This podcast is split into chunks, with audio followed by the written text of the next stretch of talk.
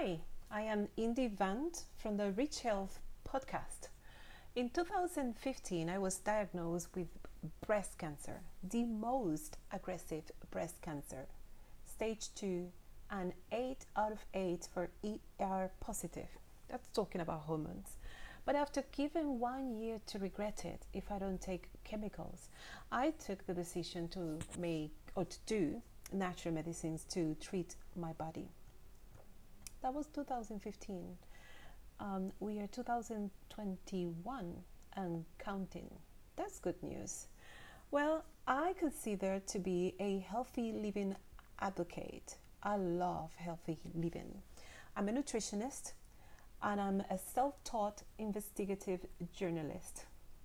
I admire motivational speakers and I have the intention to become one. After my experience with surviving breast cancer with natural medicine, my daughter inspired me to write a book that later we titled Breast of Emotions.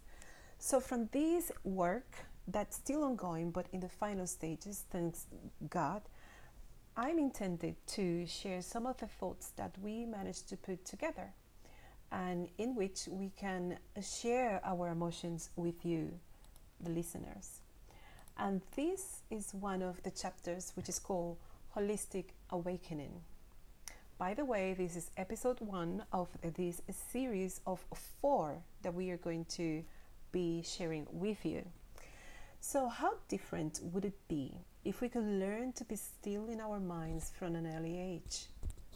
How different would it be if we can learn through meditation that everything we need to feel wholesome and complete arises from within ourselves? Nonetheless, our society system teaches us differently. It teaches us to be busy and focused in trying to get to know others and get from others places and things the peace, love, and acceptance we so much crave when the reality is that all that peace, love, and acceptance must spark from within us in the first place. For many people, that search is a never ending route. In their search, they could experience feelings of emptiness and embark on a constant search for love, completeness, and a sense of belonging in the outside world. But what's happened? What type of love are they looking for? What can really make one feel complete? Who says where one belongs? Life is an experience of exchanging. In an ideal world where people live by the principle of there is more happiness in giving than there is in receiving, like the Holy Bible says, everything will have something, or everybody will have something to share and receive, and hardly ever one will run empty. With that vision in mind, some holistic practices that could positively impact our life are meditation. Go back to the first statement of these um, the thoughts. Meditation is a journey of knowing and listening one's inner self. It involves asking questions and answering them, focusing on your breath, bodily sensations, and even on colors. It's not focused on the external world and on that events taking and on the events taking place around us, although we are fully aware and alert. Meditation requires an inner state of stillness and is a clear and relaxed mind. When the mind is silent and inwardly focused in a single point of reference, letting go our preconceived ideas without letting our mind wander, meditation happens. It is a toolbox, as I call it, to call on whenever we need to feel loved, saved, and accepted to have a sense of belonging, feeling calm, and put our mind at ease.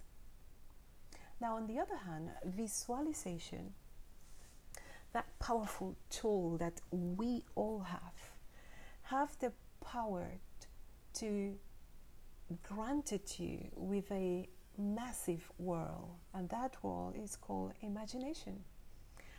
The key to open that endless world is to allow ourselves to do so. That simple. Imagination is free and limitless. It can take us whenever we want, and it can help us become whoever we want to be. This ability retains one's mind to perceive situation differently, leading to a biochemical shift. That's clinically proven.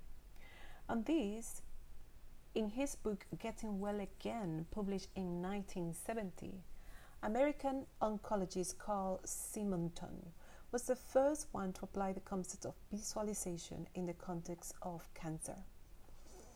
At the beginning of my journey, the concept of holistic therapies and its focus on the inside of the body mind connection was part of a whole world found me in a very skeptical situation. But I grasped the idea and I grew into it. However, Dr. Gerson and its explanation addressing the concept of totality give me that kick that I need to enter this world with a little bit more confidence. And I must admit, I am in love with it.